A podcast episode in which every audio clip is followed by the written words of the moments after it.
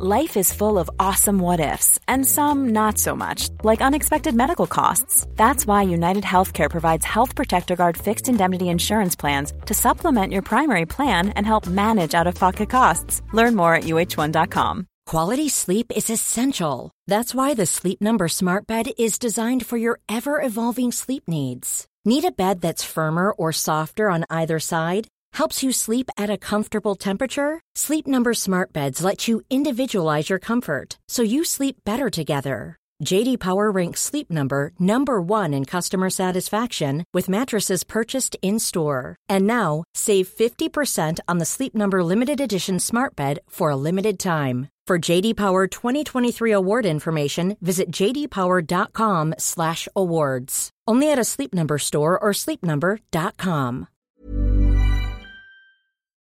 Hallå! Simon Gärdenfors heter jag. Snart börjar min podcast Arkivsamtal. Gillar du Arkivsamtal och vill säga tack för alla åratal av gratis roligheter? Gå in på patreon.com snedstreck arkivsamtal och bidra med några dollar. Detta händer snart.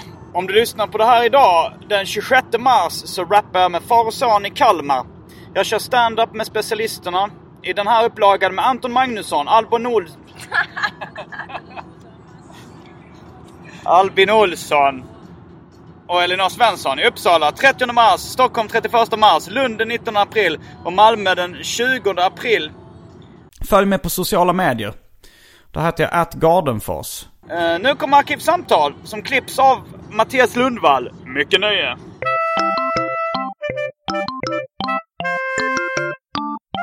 Hallå,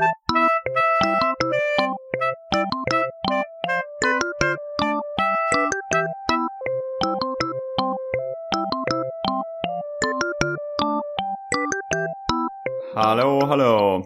Subway. Har du ätit på Subway då? Mm, som frukost. Ja. Och du Anton? Jag har inte ätit något. Klassiker. Ja, jag åt ju inget eftersom jag åkte nattåg. Och på nattåget så åt jag Oreos. Mm. Som jag fortfarande tycker känns som att gå till en sån American store och köpa amerikanskt godis. Mm. Jag är inte heller vant med att Oreos är en del av basutbudet. Det är Ja. samma sak med Mountain Dew. Ja, just det. Det finns också. Eh, Pepsi. har du vant dig vid Pepsi? Det har... jag har precis vant mig vid Pepsi. Hej och välkomna till Arkivsamtal. Jag heter Simon Gärdenfors och mitt emot mig sitter Albin Olsson och Anton Magnusson. Tillsammans bildar vi specialisterna. Men nu så är det Arkivsamtal. Ni har ju inte varit gäster här på ett tag för att vi har startat en gemensam podd som heter Specialisterna Podcast.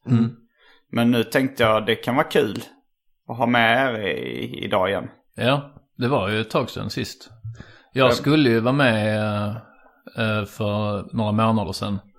Men precis när jag var på väg upp för din gata så bars du ut i en ambulans. Ah, ja, det var rövhålsspecialen. Det finns ju ett avsnitt som heter Simon G har ont i röven där jag, där jag berättar om eh, allt vad som hände. Men visst, men då hade jag redan ont i röven när du var på väg till mig. Ja, alltså du hade, du, du hade försökt eh, ringa mig när jag satt på tunnelbanan. Som jag, och jag hade missat det. Sen ringer du precis när jag är på väg upp för din gata. Så ringer du igen. Så du pratar med mig medan de sätter in dig i ambulansen. Ja, men det kommer jag ihåg. ja. Det är då jag tror att du säger jag dör nu. Men här sitter jag idag. Ja. Uh, ni har båda gråa tröjor på er. Är det- Gråtröjegänget. Hur tänkte ni när man står i affären och sa det kanske kunde vara kul att klä sig i grått? Ja men det är en av mina favoritfärger på kläder. Mari, marinblått och grått. Det funkar ju i de flesta lägen. Jag har fått min tröja. Och den är dessutom en tjejtröja. är det en tjejtröja? Ja. Dömande.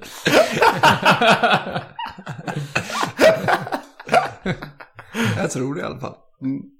Gråmelerad är det också kan man säga att de är.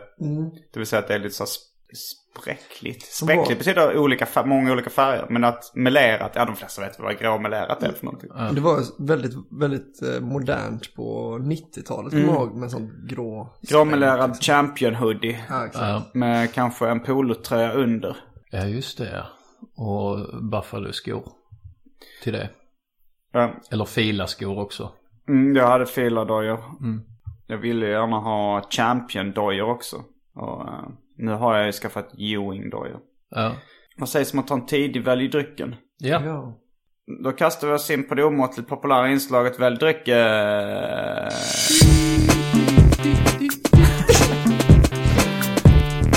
Jag tror vi börjar med det fasta inslaget Välj drycken!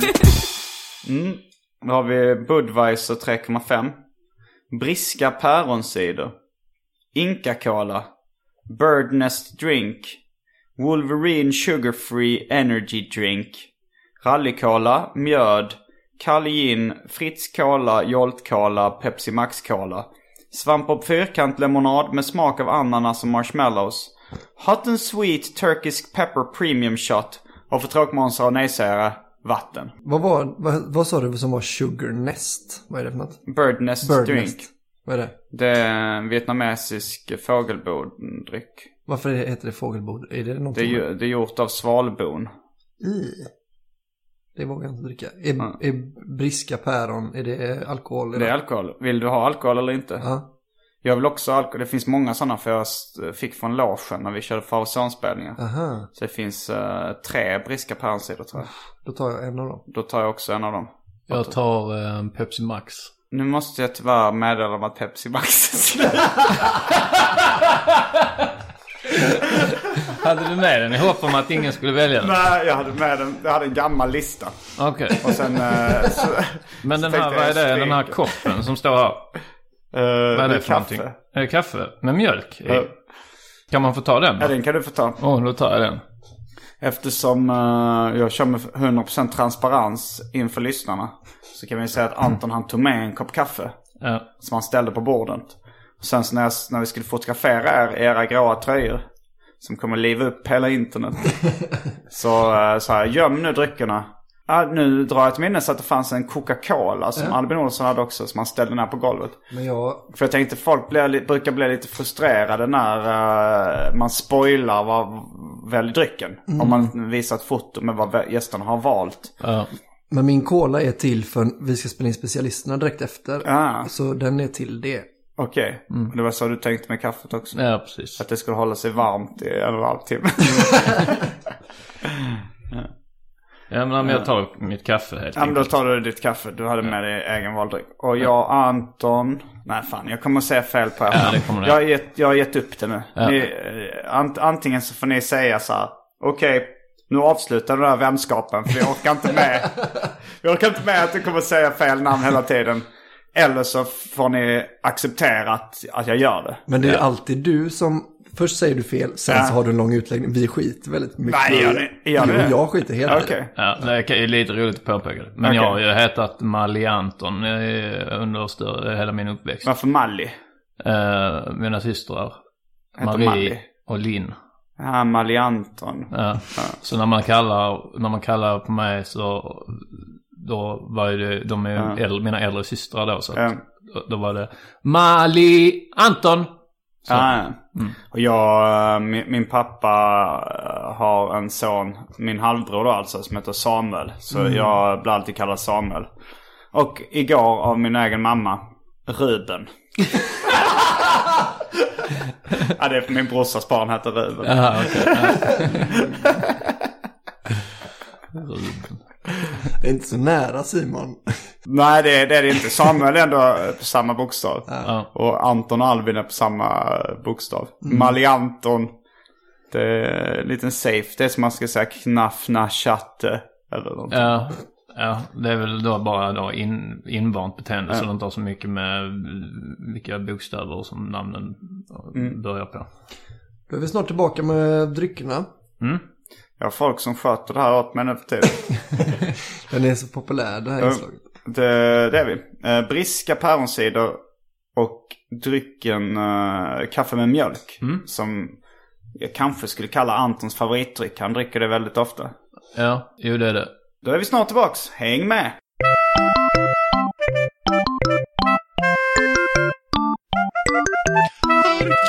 Vi är tillbaks. Bättre än någonsin? Frågetecken. Ja. Jag tänkte på det när jag nämnde, jag träffade min mamma igår. Det har varit en liten följetong i både um, Arkivsamtal och Specialisternas podcast. Inslaget som vi kanske kan kalla Simons relation med sin mamma. och nu var det så här att eh, min mamma hade fyllt år. Och eh, hon hade ju börjat höra av sig lite igen så var, vi, vi bråkade eh, lite. Jag, visste, jag tänkte så här, okej nu är det bryta kontakten som gäller. Men sen fortsatte hon höra av sig. Eh, ett av kraven, hon ställde ju kravet att jag inte skulle prata om henne i poddar och liknande. Ja. Och så tänkte sa jag, det kommer jag fortsätta med. Så tänkte jag att ultimatumet var att vi inte skulle ha någon kontakt om jag fortsatte med det. Men hon, hon har fortsatt höra av sig så att eh, det, jag vet inte om det var ett uttalat hot egentligen. Det var nog bara, det kanske bara var ett önskemål. Ja. Som jag inte uppfyllde. kan också vara att hon inte var, liksom, hon kunde inte fullfölja. Att det var, så kan man ju ibland vara med hot. Ja, ja, att man... Ja, ja, ja, en bluff. Tomma hot. Ja. Så kan det också varit. Ja. Men eh, nu så eh, nu så pratar vi inte så mycket om det. Men det var, vi sågs på teatern. Vi skulle se en teaterpjäs. Eh, min mamma gillar att gå på teater. Min syrra också. Okej. Men hon har varit uppe här då alltså? Min mamma är uppe här nu. ja. Ah, okej. Hälsar på. Alltså hon har till och med, min syrra har fått barn. Så min mamma har köpt en övernattningslägenhet i Stockholm. För att kunna liksom passa min syrras unge och hälsa på Jaha. släkt och vänner och sånt där också. Hon är rik. Ja, Då kan man köpa en verkligen. övernattningslägenhet i Stockholm. Barnbarn är livets efterrätt. Vad är då livets förrätt och huvudrätt? Och runka. Huvudrätten är väl barn då? Mm. Förrätt är kanske att vara ett barn. Där har vi det. Men, eh, så vi träffades på teatern. Min syrra hade valt pjäsen Ungefär lika med noll av Jonas Hassen Kemiri. Mm. Den gamla skojaren. Och, ehm, och vi, vi hade försökt boka in datum till den här uh, teatergrejen. Och de vill egentligen gå den uh, 22. Och, men då sa jag, nej men då uh, fyller min flickvän år. Och jag, så jag kunde inte då. Eh, för jag, hon fyller år dagen innan mig, Angie. Och så satt min morsa, jag, jag har inte pratat så mycket om mitt förhållande med min syrra och min mamma och sådär. Eh, Men nu så var det så att min mamma satt mellan mig och min syrra. Och min syrra började ställa frågor om vårt förhållande. Och min mamma satt med fast blick och tittade. Och så frågade min uh, syrra så här, ja hur gammal blir, eh, hur gammal blir hon, Angelina? Och så sa jag 21. För det är sant. Då sa hon, eh, så då stämmer inte det som står, som de skriver på Instagram. ja men det har varit, jag har lagt upp Ja. foton på mig och Angie på Instagram. eh, och då är det många som skriver i, kommentarsfältet att uh, så här, jag vill också ha en 17-årig Ja, flickvän precis, och, ja. och liknande. Så att jag, jag tror nog att både min syrra och min morsa har trott att jag har varit tillsammans med en 17-åring ett tag nu. Så de blev kanske lättade då? Ja, kanske lite. Att det blev en sån... det blev eh, tv-shop-tricket. Ja. TV-shop-tricket är ju då när man, eh, eh, när de säger så här. Och den här brödrosten kostar inte 999, inte 899, utan 799 kronor. Och sen, oh, för då blir man chockad av 999. Sen åt- 799 det är ju dyrt för en brödrost. Ja. Men man blir lättad. Det är samma sak. 21, det är ungt på ålder för en eh, snart 38-årig man att vara tillsammans med. Ja. Men de kanske blev lätt, man märkte ändå min syrra blev kanske lite lättad att det inte var en 17-åring. ja. Hitler-tricket. Och jag kommer döda inte 20 miljoner judar. Men min, syr, min mamma hon kommenterar inte det. Alltså hon bara sa den fasta blicken in i teatersätet framför. Hon sa ingenting. Jag tror hon hade nog bestämt sig innan. Jag tänker inte kommentera det här. Ja. Åldern på din flickvän. Ja. Så hon sa ingenting. Min syrra ställde lite frågor. Men, men sen så vet jag inte ifall det handlar om min konflikt jag haft med min mamma den senaste tiden. Eh, eller om det handlar om åldern på min flickvän. För sen pratar hon så här. Kommer du ner till Pesar Simon? Så här, den judiska påsken. Så här, jag vet inte, jag ska vara bortrest mycket. Jag ska till New York med specialisterna och... Jag sa inte specialisterna, jag sa Anton och Albin. Men... eh, Albin och Anton. Eh, och sådär så sa jag, men eh, och eh, i all, alla andra sammanhang när jag haft någon flickvän eller så här, så, har jag sagt, men ta med henne, ni kan bo hos mig. Nu sa hon ingenting om det. Nej. Hon har alltid sagt, men det har varit jättekul att träffa din nya flickvän. Vill inte hon träffa mig? Så säger hon alltid. Nu sa hon ingenting om det. så jag tror hon är, det, hon tar det nog inte med en klackspark. Nej. Men kanske lite då eh, priset man betalar där. För vad? Nej men att man, att de, folks fördomar om det. En. Och så, eh, ja jag tycker, jag tycker det är rätt så för, förståeligt då. Att, att, det, att då kräver de lite längre tid eh, innan de tar det liksom fullt ut på allvar. Alltså framförallt kanske den äldre generationen. Ja, Att de tänker så typ, ah det, är- det är väl eh, så mer än eh, bara en, en fysisk eh, eh, relation och så. Och sen så krävs det kanske då något år extra. Att man visar att nej men det här är, vi tycker om varandra på riktigt på andra plan också. Och sen eh, då accepterar de det. Så kan det vara. Ja, jag vet inte. Det hade varit väldigt roligt om ni hade gått på Romeo och Julia. Så att du hade kunnat sitta och så, ah, exakt så här är det för mig.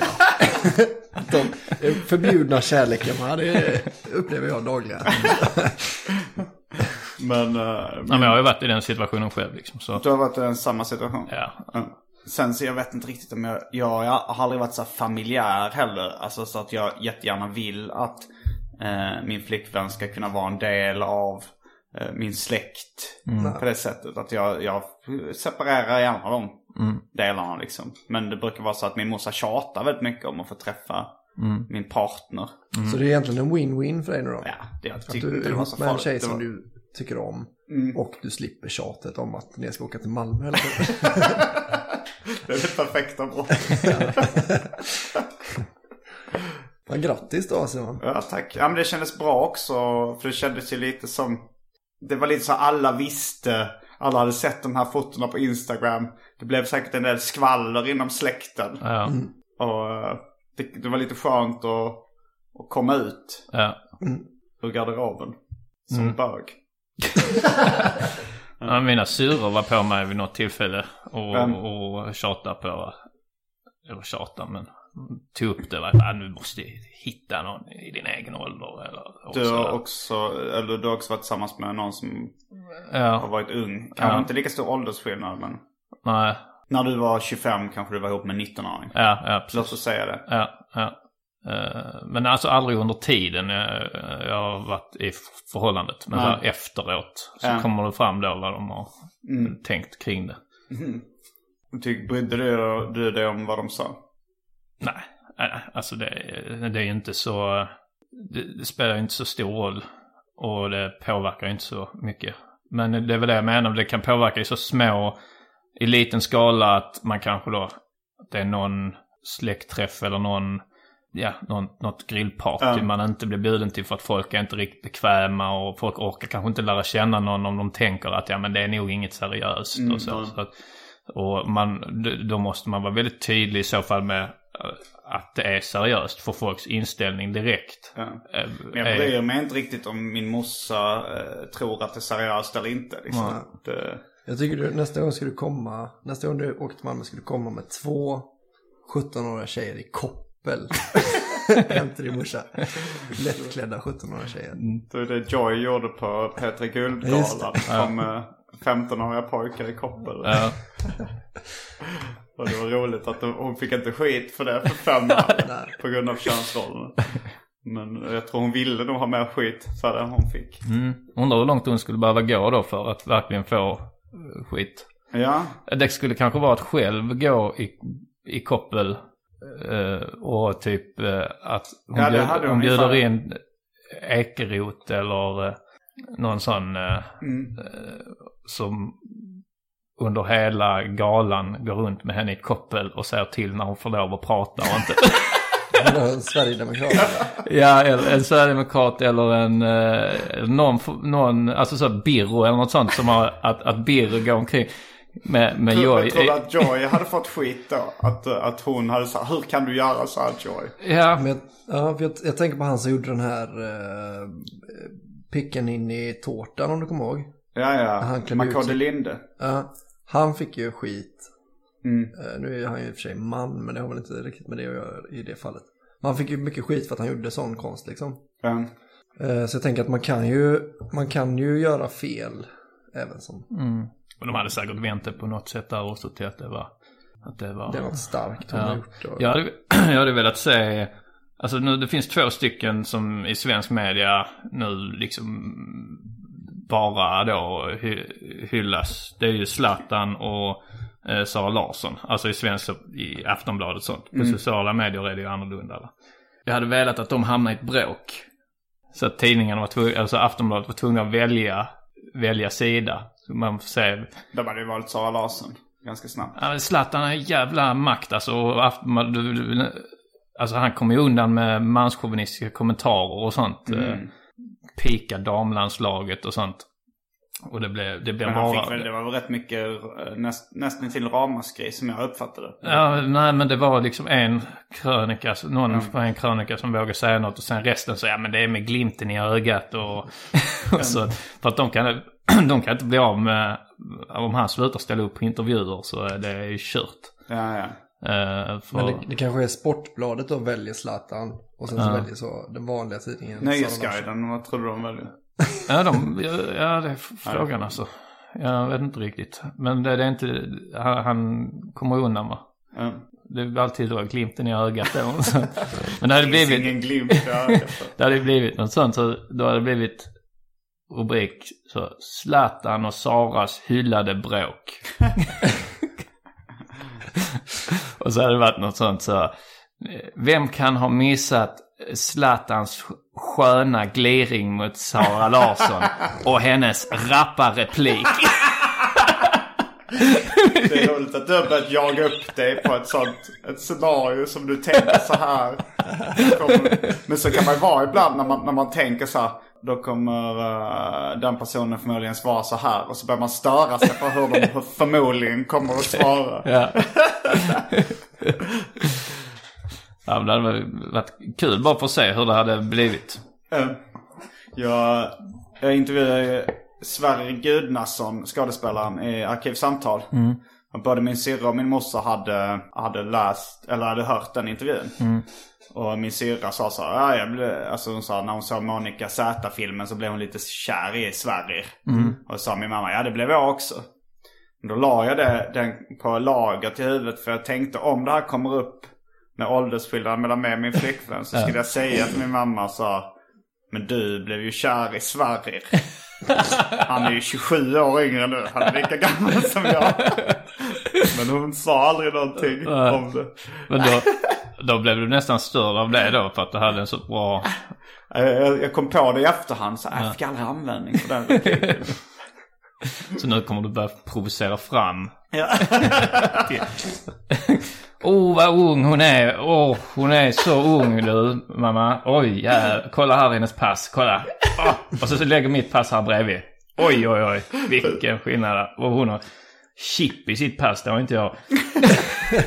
Men så var det på för uh, Angies eh, mamma gifte sig i somras med en man som är några månader yngre än vad jag är. Och, eh, och då så gick vi på eh, Angies mammas bröllop tillsammans, jag och Angie. Och då så sa Angie så här att uh, ah, fan det kommer bli jobbigt om folk uh, pikar oss för åldersskillnaden liksom. Och sådär att, att du är äldre än min mammas nya man. och sådär.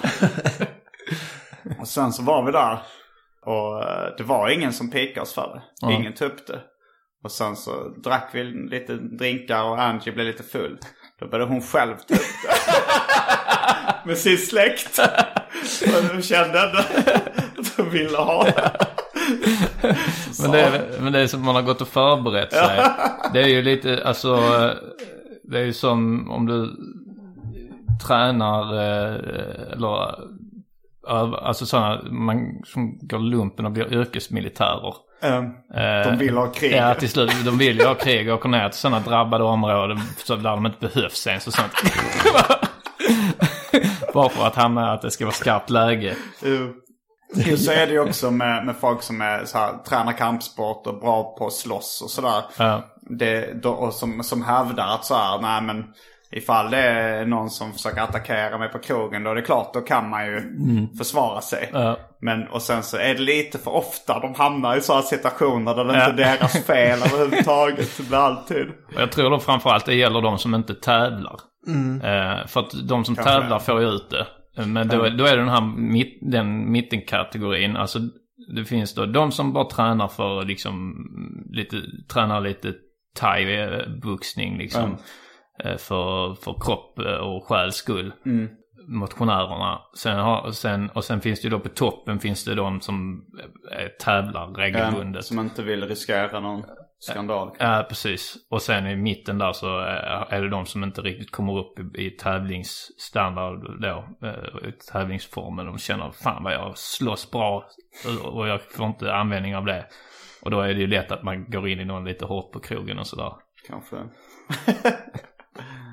det, men det var väl rätt mycket så här med kampsport att innan Ultimate Fighting och eh, alltså MMA så, så var det inte riktigt klart vilka sorters av kampsporter som var bäst. Då trodde man så att judo, då kunde man vända motståndarens styrka mot motståndaren. Men jag tror inte att, i alla fall inte när jag var ung, fanns det ingen som trodde att judo var den bra. Det var ju den som föräldrarna inte gillade, att man sparkades och slogs och sånt. De sa ni kan få vända folks kraft mot dem själva, det kan ni gå och göra. Det är som att spela schack. Ja.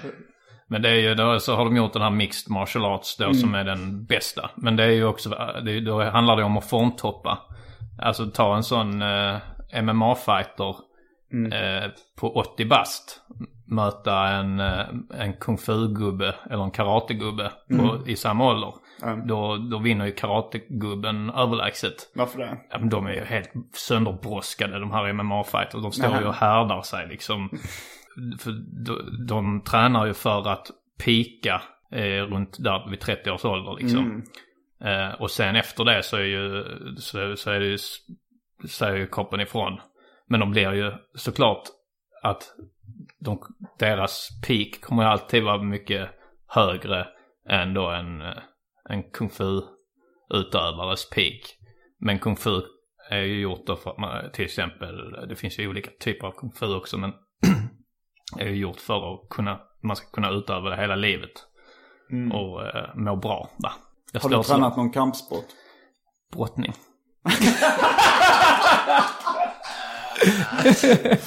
Har vi pratat om det? Att Anton trodde, eller han tror att det var coolt att träna brottning när han var liten. Han är, du, är helt, du är fortfarande helt fast i det att du var den coola i klassen för att du tränar brottning. Det är coolt. Men jag säger att Hade du baddräkten? Bra, som brottning. Vilken röd eller blå? Blå. Ändå den manliga färgen. Ja. Ja, nej men jag, det sitter i fortfarande. Alltså, jag, jag, jag kan ta jävla mycket jag, jag, grepp. Ready to pop the question? The jewelers at BlueNile.com have got sparkle down to a science with beautiful lab grown diamonds worthy of your most brilliant moments. Their lab grown diamonds are independently graded and guaranteed identical to natural diamonds, and they're ready to ship to your door. Go to BlueNile.com and use promo code LISTEN to get $50 off your purchase of $500 or more. That's code LISTEN at BlueNile.com for $50 off. BlueNile.com code LISTEN. Hey, it's Danny Pellegrino from Everything Iconic. Ready to upgrade your style game without blowing your budget? Check out Quince. They've got all the good stuff shirts and polos, activewear, and fine leather goods, all at 50 to 80% less than other high end brands. And the best part? They're all about safe, ethical, and responsible manufacturing. Get that luxury vibe without the luxury price tag. Hit up quince.com slash upgrade for free shipping and 365 day returns on your next order. That's quince.com slash upgrade. Quality sleep is essential. That's why the Sleep Number Smart Bed is designed for your ever evolving sleep needs. Need a bed that's firmer or softer on either side? Helps you sleep at a comfortable temperature? Sleep Number Smart Beds let you individualize your comfort so you sleep better together. JD Power ranks Sleep Number number 1 in customer satisfaction with mattresses purchased in-store. And now, save 50% on the Sleep Number limited edition Smart Bed for a limited time. For JD Power 2023 award information, visit jdpower.com/awards. Only at a Sleep Number store or sleepnumber.com. Vi borde ha en uh, brottningsmatch någon gång. För jag Ja. har ju tränat judo. Ja. Och jag har en, eh, jag tror, jag har en bra fasthållning. Som var i stort sett omöjlig att ta sig ur när jag var, när jag var liten. Ja.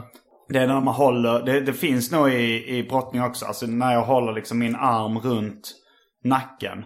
Och sen ligger ner. Jag, vet, jag kommer inte ihåg vad den hette. Kesa Guruma, Kesa En Gatame. form av giljotinliknande Giljotin. Där man Ja. har armen runt nacken. armar runt liksom. nacken. Jag vet inte vad det Och heter. sen om någon, någon försöker göra något så klämmer man bara åt lite extra. Det kan man göra. Ja. Men den, den var min specialitet. Mm. Den tog mig till en bronsmedalj i Skånemästerskapen i viktklassen upp till 30 kilo. Ja. Men jag, jag tänker att det finns, eh, det finns problem i vuxen ålder ju att man, alltså för att det, det finns ju en anledning till att det finns viktklasser i judo. Det är att om, Men där, det borde ju inte, om de ska gå på det här att man vänder motståndarens styrka. Jo, men- det... men det greppet duger ju inte om det kommer en 20 22 kilos och gör så på mig. Då kan jag ju ändå resa mig upp hur ont det gör. Så kan jag bara slänga mig rakt på. Alltså man kan Ja, ju liksom, ja. Då hänger han ju bara när jag står upp i nacken. Men jag tänker det finns ju faktiskt ett, en grej i judo där i- det, det här liksom bespottade vända motståndarens styrka mot motståndaren funkar. Och det är det här när, om till exempel en väldigt stor motståndare springer mot dig. Och du lägger dig på rygg och placerar en fot i magen och liksom puttar iväg den Ja. andra. Då är det ju så att om den väger jättemycket och du lyckas med det. eh, Då är ju den styrka och den kanske åker in i en vägg Ja, bakom precis. eller någonting. Då Ja. funkar det. Men det är väldigt sällan man får den möjligheten. Ja. Men så väger den 300 kilo så det bara smäller båda, båda benen. så, man har, har det som benet hänger bara som på en gammel och så ligger en 200 kilos gubbe uppe på en. Men det är väl alltså så här fälleben är väl också vända, alltså the bigger they Ja, come the det. harder they fall liksom. Men eh, det är ju sådana Charlene Munkar som har börjat köra eh, lite så, kickboxning och MMA. Eh, Där är en, en, jag har glömt vad han heter, men om man söker så här Charlene Munk eh, och typ MMA eller Muay Thai fighting eller något sånt. Så kan man på YouTube kan man hitta de klippen. Han går ju upp och han blo- blockar inte. Utan han bara tar så, står, får sådana smällar rakt i huvudet. Och så står han så som Rocky typ nästan. Fast med flit. En gammal gubbe. Nej, inte en gubbe, alltså en ung sån uh, munk. Eh, och han har liksom dressen och allting. Vilken dress. Den orangea. Ja, munk... eh, Det låter ju som en sån här street fighter grej Att han klär sig som, som kliché liksom. Och han är ju, han är ju, säkert, han är ju säkert inte liksom bäst. Men, men han, men han går, går ändå upp och så står han bara för att visa hur mycket smärta han kan ta. Så står han bara och, och har armarna längs med sidorna. Och bara tar s- smäll efter smäll i huvudet. Och sen så kick, gör han någon grej och vinner liksom. Det är bara show-off det där, ta smällarna. Finns Ja. ju ingen poäng med det egentligen. Nej, men lite kul ändå. Men det kan ju vara, man skrämmer ju då upp den andra. Så, ah, hur mycket jag än slår så kommer får han ju inte ens ont. Ja. Så nu kommer det här resten av matchen kommer bara vara att jag får massa stryk och han kommer inte känna någonting av vad jag gör. Liksom. Ja, en Jo, det är en psykolog, psykologisk- psykologisk grej. Men sen så, sen är det såklart så förlorar han säkert många matcher också. Men, eh, men det är ju de klippen man ser när han vinner matcherna är ju extremt coola. Och om det då är en underhållningssport så är det ju, då är det ju eh, ett sätt att liksom eh, göra sig poppis liksom. Ja, Ja. Sen hade det varit på riktigt så kan han ju också så svärd och sånt. Exakt. Så han hade ju ändå ägt dem i Street Fighter. Ja. Det är ganska mycket tv-spel och sånt så finns det ju en drunken master. En gammal alkad gubbe som raglar omkring och sen så ändå kan slåss. Ja, Undrar om det finns en sån på riktigt. Men jag undrar, är inte det någon sån kung fu? eh, jo, det Det är är, någon film som heter The Drunken Master. ja, men det, det, är, det, är en, det är en hel stil inom kung fu. Mm. De har ju olika sådana. Och det är ju och- det är för att lura motståndaren att du är berusad så att de, de sänker sin eh, gard liksom. Okej, ja. och, eh, och sen så, och då ska du kunna slåss och fortfarande se berusad ut. Mm. För då, då, då fattar de inte vad fan som händer. De, Nej. Och sen, det finns ju också den syrsan. Då är det att de ska tro att du är en syrsa. så att de sänker sin. Det finns också tigern där man... Tranan är en klassiker också. Ja, men det är väl ja. en sån spark. Ja, karate det är. Mr Miyagis. eh, Han säger, han säger Daniel San är ute i havet och tränar balans mot vågorna. Och då tittar han upp så ser Det är han... filmen Karate Kid. Ja, För precis. er som inte har fattat. Så ser han Daniel San, eller då ser Daniel San hur Mr Miyagi står och kör lite egen övning medan han väntar. Så han står på en sån påle och kör tranan, transparken. Da, vem- gör Danielsson det eller? Nej, Mr. När Mr Miyagi står och, bara och väntar liksom på att medan Daniel San är ute bland vågorna och tränar balans. och så, så ser han då Mr Miyagi stå där. Och sen när de går till bil, sen lite senare så frågar han så vad var det du gjorde där på pålen? Då så berättar Mr Miyagi att det heter tranan. Varför lärde han inte ut den direkt? Ja, nej men därför man kanske, han, han måste ju först lära sig grunderna. Men jag vet inte. Men, men, men då frågar Danielsson, ja men är den bra? Liksom. Och då säger Mr Miyagi, if done correctly, no can defense. men då är det, ju, det gäller ju allting. Att, alltså all, allting, om det görs rätt så ska, så ska det inte gå att försvara sig mot det. För annars, har man ju, annars är det ju inte rätt. Då är det ju fel. Att då har man ju antingen slagit lite för långsamt eller men eh, det är roligt också om man tänker filmen och så att, att Mr Miyagi bara ville ha hjälp i trädgården. Med, med, med att måla staketet och, och, och sandpappra träaltanen och, och, och vax, vaxa bilarna. Och sen när Daniel San får nog till slut, den scenen. Och säger så jag är trött på nu bara springa runt här och göra massa sysslor. Eh, Jag, är här för att lära mig karate att den, den klassiska scenen när Miyagi då visar att ja men det är det jag, du har lärt dig hela tiden. Och så visar han då, då wax on, wax off. Så att så här kan du använda det mot slag som att Mm. parera. Det är roligt om Mr Miyagi då kommer, att han får lite panik och bara kommer på det. så är undanflykt för att inte Daniel San ska sticka därifrån.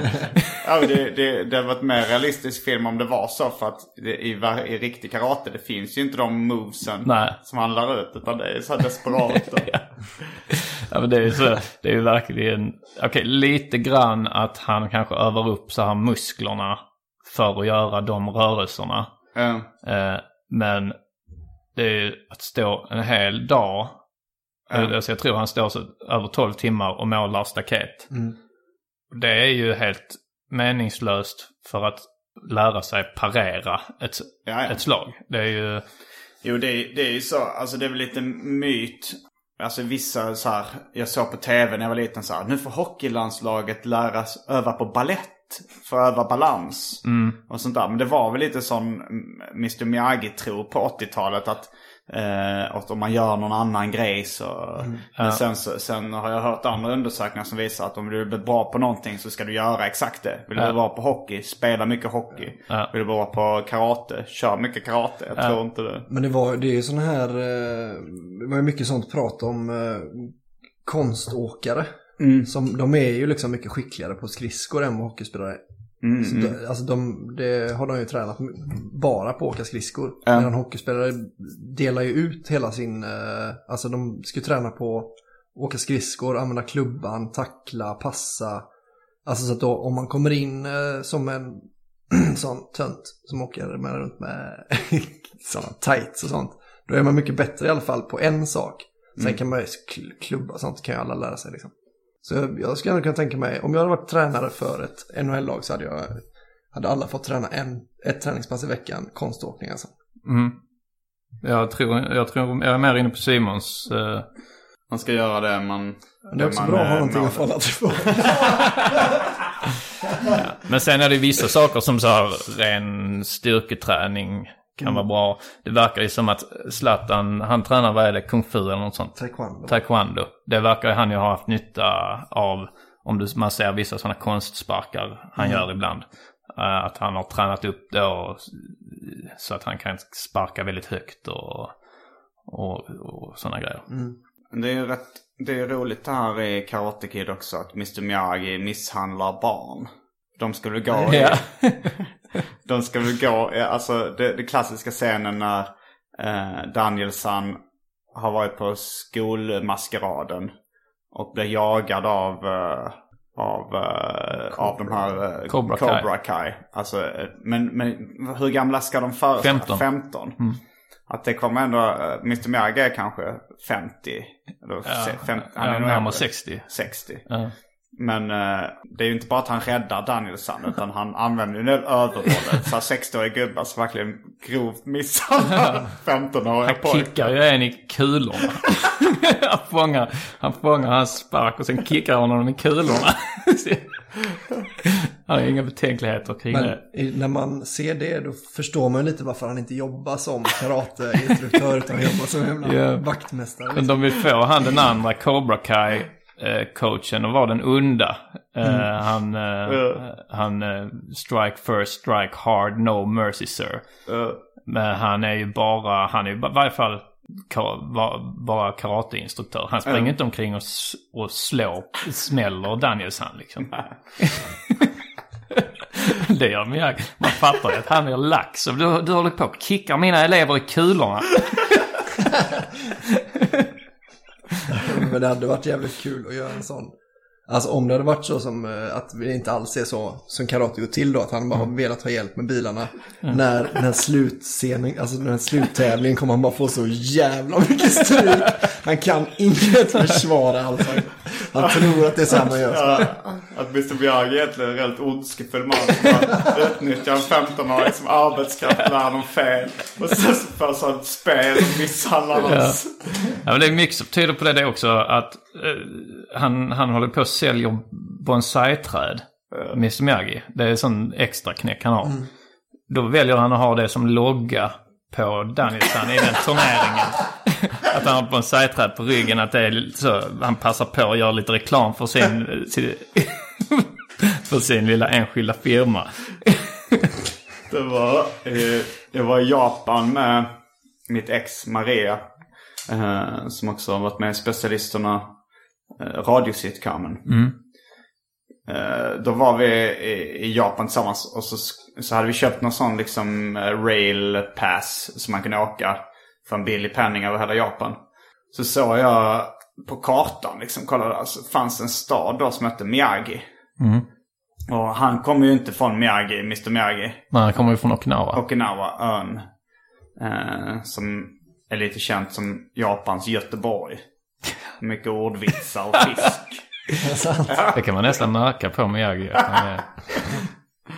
Han är, Han är li- lite Ja, han, busförd. eh, när de, Daniels han står och gör katta i fören på en eka.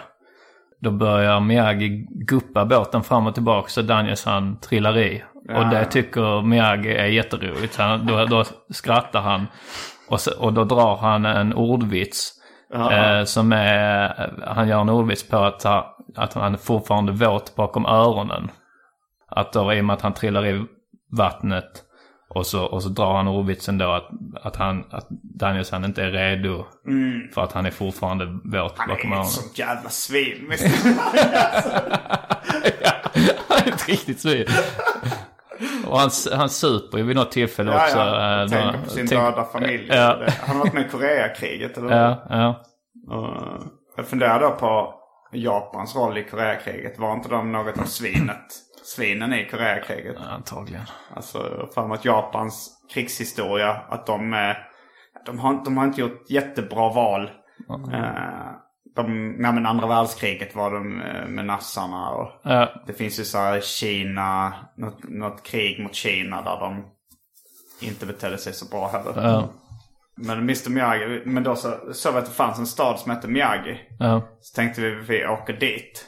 Sen så när vi väl kom dit så, eh, så var var det så här regnigt, gråmulen dag. En ganska tråkig japansk stad. Visste inte riktigt vad vi skulle göra. Så var det så här, eh, kolla på en karta. Så fanns det ett, ett ställe som heter Kleenex Stadium. Och jag tänker, Kleenex har man ju mest sett i så amerikanska filmer när någon ska runka. Så tar de fram en box Kleenex.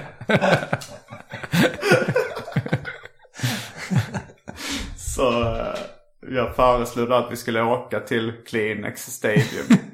Och ta ett foto där för det så här, Miyagi Kleenex. Så det blev, vi åkte dit och det blev så jävla deppigt foto. Liksom. Det var så här, man har åkt dit och gått ganska långt för att komma till Kleenex Stadium bara för att kunna ta ett sånt foto. Där står Miyagi Kleenex Stadium. Så alltså en vag anspelning på Karate Kid och onani i, i amerikanska filmer. Sen åkte vi hem.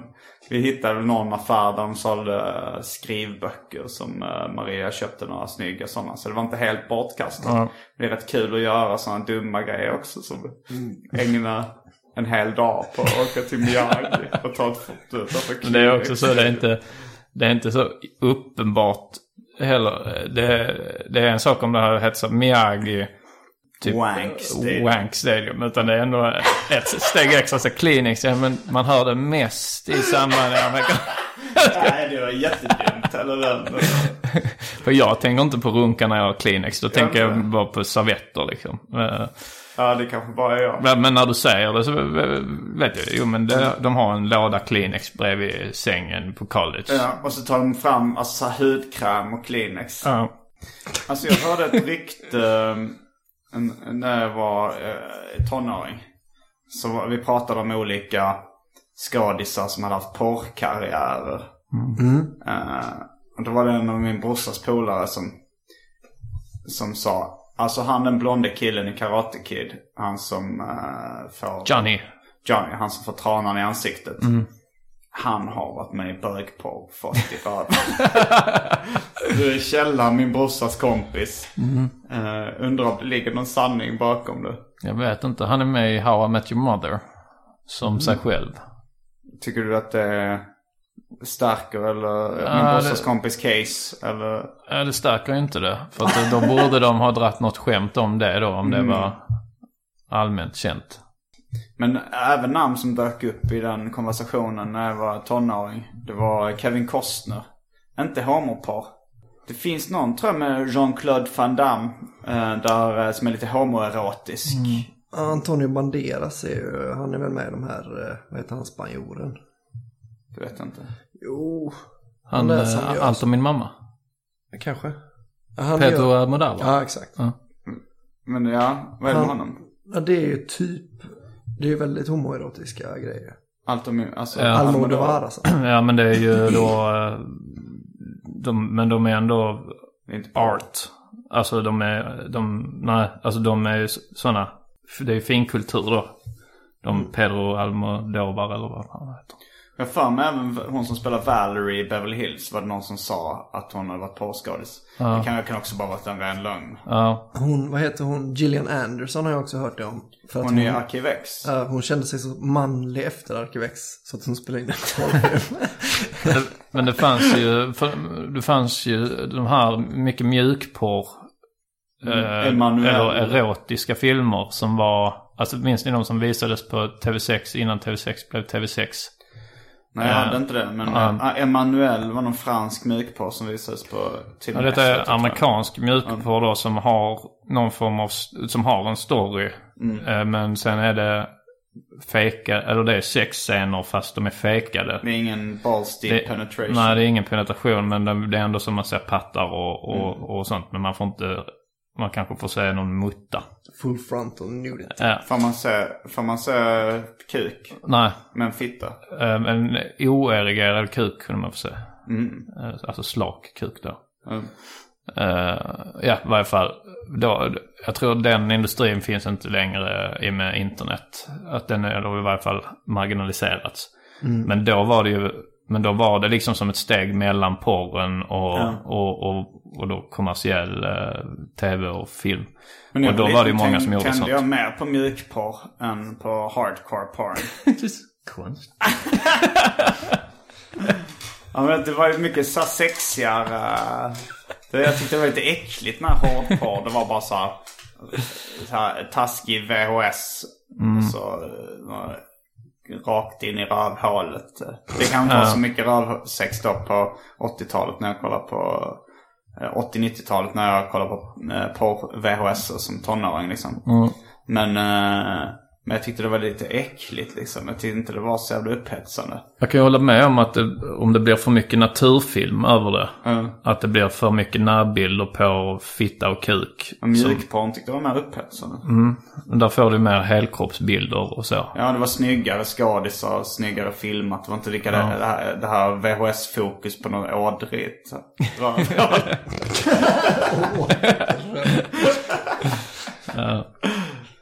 Har du sett Caligula? Ja. Har du sett den? Nej. Det Hustler som producerade den va? Ja, det kanske det är.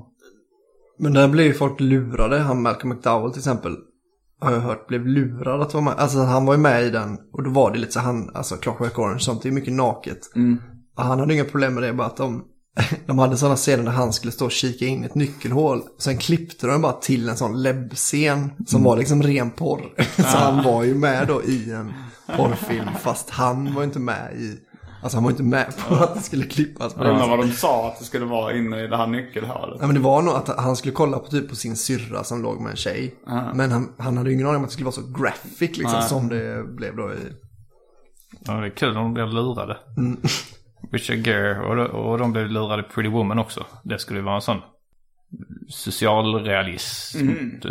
De tänkte att det var Lilja Forever. Ja, mer eller mindre. Och den var men, eh, men regissören hade en andra, annan, annan grej i åtanke att göra det till en romantisk komedi. Så han spelar alltid in... Och så kör vi en lite roligare version också bara för skojs skull. Och, så blev det en romantisk komedi istället. Han vann ju i och för sig. Men det är nog, ja, ja han vann ju och det är nog enda sättet att få den gjord. För man tänkt på det så, vem fan i Hollywood har, har liksom nappat på den här idén? Och fan har de fått med det här? Så jag har en romantisk komedi om en hora. Redan där är det kört. Du, du, det är ingen som hade finansierat det. Eh, Och, och Richard Gere hade ju inte ställt upp på det. Så att det var ju ett sätt att komma undan. Och få den gjord. Det kanske är det som Lukas Moodysson hade egentligen som plan med Lilja Forever. Att han tänkte, ja men så vi gör en rolig tagning här också.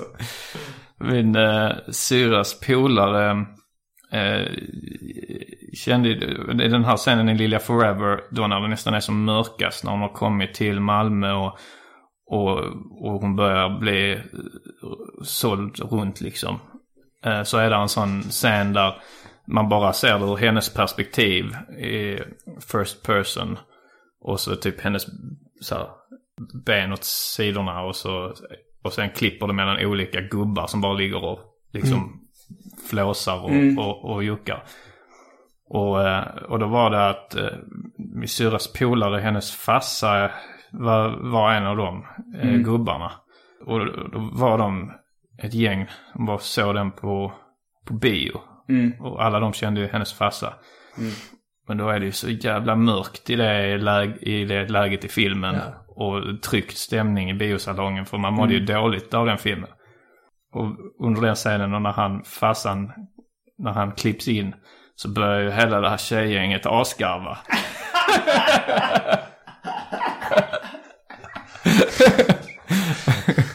Undrar, ja. Det måste vara rätt svårt att spela en sån roll som...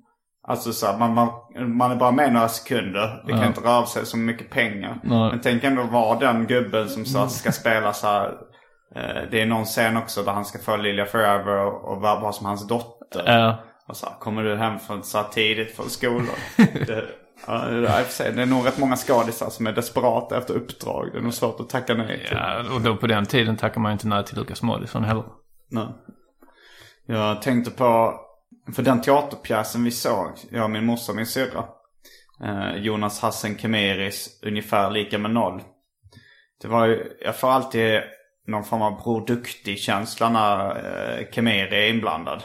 Eh, och det, jag, jag gillar mer eh, konst av folk som man uppfattar som lite onda.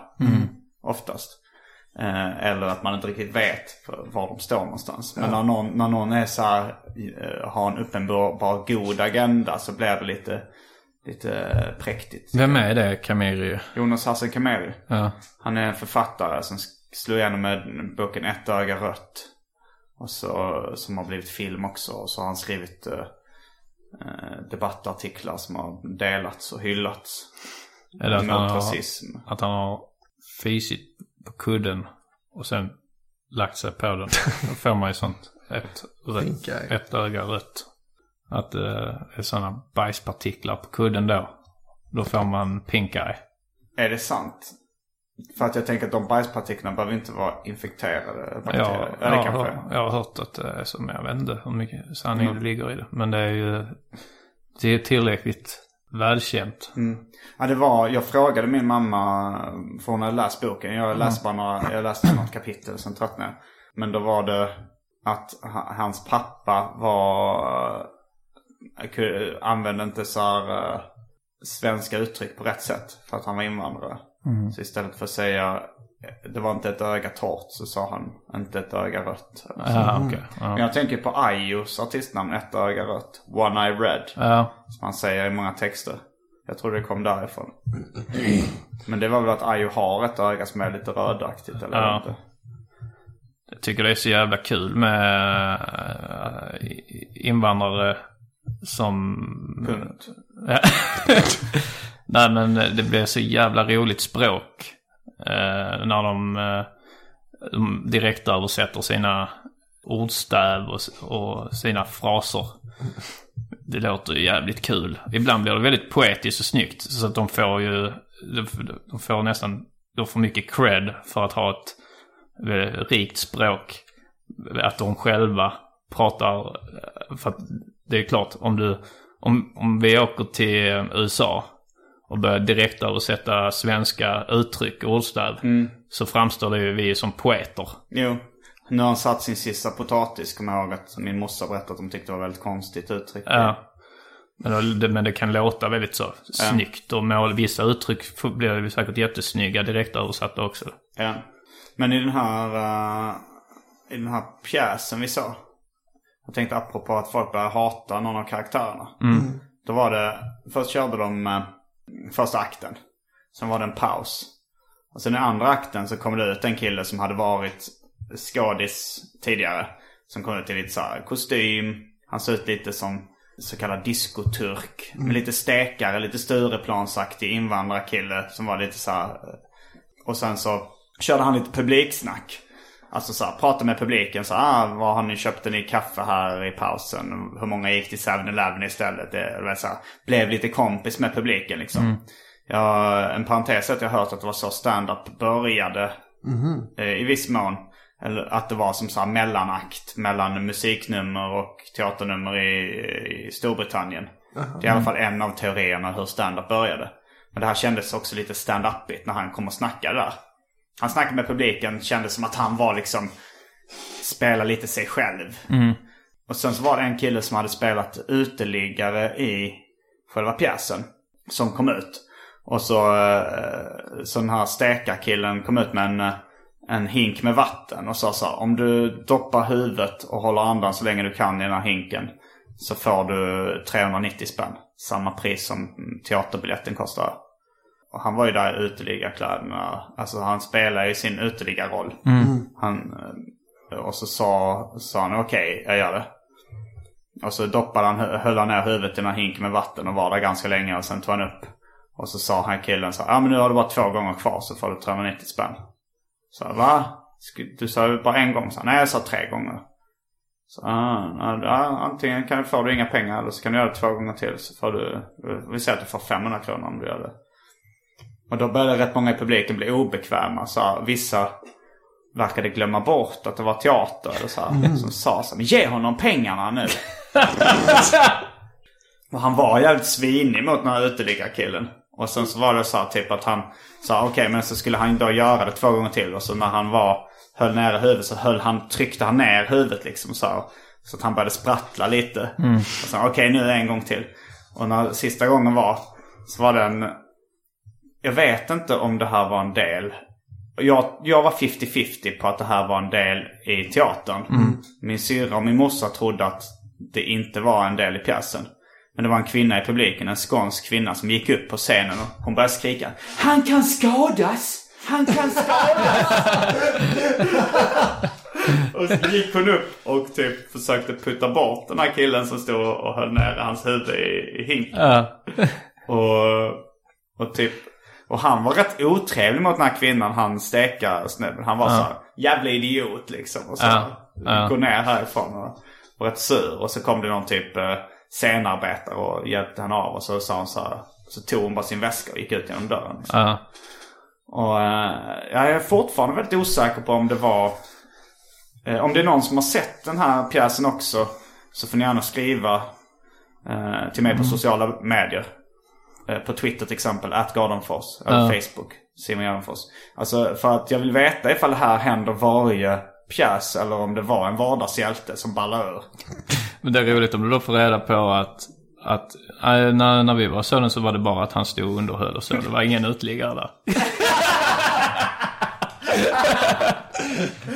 Han uteliggare var med i pjäsen också. Okej, ja. Eh, men, uh, nej, men, jag undrar, men det jag undrar över var den här tanten. Ifall, hon, fast, ifall de alltid har någon som ingriper liksom. Ja. Ja, det är alltså. Jag, jag såg en gång jag var ute och promenerade runt Flaningen i Trelleborg som är en sjö. Så jag och min polare Jerry gick där och promenerade och så, så är det parningstid för eh, gräsänder. Och de parar sig ju via gruppvåldtäkt. Gör de det alltid? Ja, det är så de gör. Att... Eh, Jag hört att koalor, att honorna bland koalor inte har någon sexualdrift. Utan alla samlag i koalariket är våldtäkter. ja. Men då är gräsänder är alltid gruppvåldtäkt också. Ja, för att då, då, alltså det ser ju brutalt ut. Eh, att, för då är de ett gäng grönhuvade hanar som ger sig på en eh, brunspräcklig hona. Och då turas de om liksom. Och de, de biter, bi, biter henne i bakhuvudet. Och trycker ner hennes huvud liksom med, hjälp av sin näbb. Ge- Gör en då. Medan de andra så här hoppar på henne bakifrån då. Och det ser ju då fruktansvärt ut i mänskliga mått mätt. Ja. Eh, Men i varje fall, eh, då kom det en, en tant och, och, och skulle avbryta den här eh, då, gruppvåldtäkten som hon uppfattade. Och ropa. Hon kan skadas! Hon kan Ja, men jag tänker det är lite så här, lite, det är lite samma personlighetstyp då. Att, Mm. eh, att man inte tänker så här, steget längre att det är ändå en föreställning. Eller om man tänker så att ja men det här är ju deras beteende. De, detta är ju liksom så här, en vanlig parningsakt för ankor. Mm. Eh, men att hon då relaterar så mycket till sig själv. Mm. Att, att hon ska rädda den här an, ankan. Ja. ja, jag funderar på det men samtidigt så, så tycker jag det här med just med ankorna. I teatersammanhanget så tycker jag det, det är självklart att man ska låta det vara en teaterpjäs. Så att det, det är så absurt att tro att det skulle vara något annat. Eh, men jag tänkte ifall det finns djur som, eh, som jag vet inte riktigt. Ska, ska man... Det, jag, jag leker med tanken nu att, man, att det är rätt att ingripa kanske. Ja. Att, Alltså- man ska, att, man, att man ska säga koalor, nej, ni, ni ska ha samma skyldighet. Ja. Eller om djuren ska ha samma rättigheter så tycker jag de också ska ha samma skyldigheter som människor. Men det är ju det att då, när man tvingar på vår, våra, vår liksom, den, vår tabu kring sex. Alltså för att den här, dels så tror jag ankor är rätt svåra att lära grejer. ja, Eh, Det är inte, det är inte som hundar och sånt att du kan lära tricks. Det är ett översittarbeteende att här, ja men det, det här, det här mår vi dåligt av så ni får sluta med det. Fast de, de har ju inte den tabun kring sex så att honan vak, inte- hon går inte därifrån då med, med en skam kring det. Nej. Eh, Men det kanske, hon, hon blev ändå flintskallig och blev skadad. Jag tänker om det skulle vara så här att, att av en slump så upptäcker vi ett örike. Mm. Hulumunuttu. Tidigare. det ligger utanför Ven. Eh, Fast det är ingen som har upptäckt det innan. ja. Så kommer vi dit och i Hulumunuttu utanför danska Ven så, eh, så är det eh, en grupp människor då. De är människor. Men de tillhör en annan kultur. Och eh, de fortplantar sig genom gruppvåldtäkt. Eh, det har de gjort i urminnes, sen urminnes tider. Ja. Kvinnorna blir lite skadade men de känner inte så mycket skam över det för det är så det går till liksom. Ja. Ska vi då gå in och avbryta de eh, gruppvåldtäkterna? tycker vi gör en, en vetenskaplig undersökning där vi ser i vilken kultur mår de bäst. Eh, och så... Ska vi, det är vi ändå uh, uh, Vi ska- ja, vi- FN. ja, Eller vi- vil, vem är det som ska göra den undersökningen? jag vet inte. ja, nej men alltså det är en jävligt svår fråga för just det här hur mycket då är eh, det skam, skammen kring det som vi skap, har skapat själv. Jo men mycket också är, våldtäkt är definitionen mot någons vilja. Det är inte frivilligt ändå. Så, Nej. så ifall de känner mer eller mindre skam efteråt så eh, är det kanske lite marginellt. Jo, men det är ju Men- som att vi, vi har så att vi måste ha pengar för att kunna leva. Så vi måste jobba. Att det är ett tvång som vi har. Om det kommer någon annan från en annan kultur så skulle de tycka att det då är helt sjukt att vi går runt och mår dåligt och blir deprimerade och sånt för vi är tvungna att sitta på ett kontor åtta timmar om dagen. Eh, och det är ju fruktansvärt ur, ur deras perspektiv då. Men om de hade ett bättre alternativ att komma med så hade jag gärna tagit det. Ja. Så okej du slipper jobba. Det här har du bara alternativet. Men du blir gruppvåldtagen en gång. ja. Nej, jag, ja, jag, det är ju en, man kan ju leka med tanken. Det, Eller att man så bara utplånar ankor och koalor. "Eh, vi, jag tycker det här är moraliskt fel. Men ni har inget annat sätt att, att att man bara sånt här, en förintelse av Men ett, ett men gasar vi tillåter ju djur att mörda varandra till exempel. Det hade varit kon- Jag, jag tycker ifall de ska ha samma rättigheter så ska de också vara olagligt med mord inom djur. Men, men jag tycker, jag tycker bara spärra in djur som dödar. det blir också kul sen då när man, när man kommer till bönsyrsorna. Ja, men då ska vi också, då ska de honorna som äter upp sina män efter parningsakten, då ska de också hamna i fängelse. Nej, för de har varit med om så mycket förtryck i alla tider va. Kvinnor va. Och att- hon då hävdar sig nu och visar att hon är en stark självständig kvinna va. Det är en väldig skillnad och det är vita kränkta bönsyrsor som tycker det. det är så jävla dumt. Så tror jag att det hade blivit. Och med de orden så avslutar vi veckans avsnitt av Arkivsamtal. Du heter Simon Gärdenfors. Du heter Albin Olsson. och jag, Fullbordat heter, samtal. jag heter Anton Magnusson. Fullbordat samtal.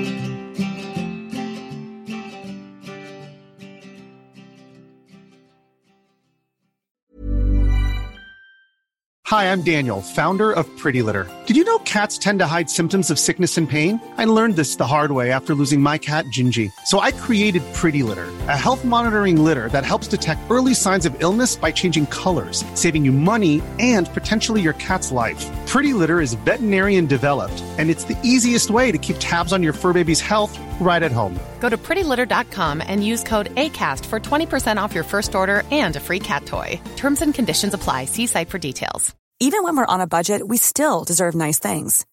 Quince is a place to scoop up stunning high-end goods for 50 to 80% less than similar brands. They have buttery soft cashmere sweaters starting at $50, luxurious Italian leather bags, and so much more. Plus, Quince only works with factories that use safe, ethical, and responsible manufacturing. Get the high-end goods you'll love without the high price tag with Quince. Go to quince.com slash style for free shipping and 365-day returns.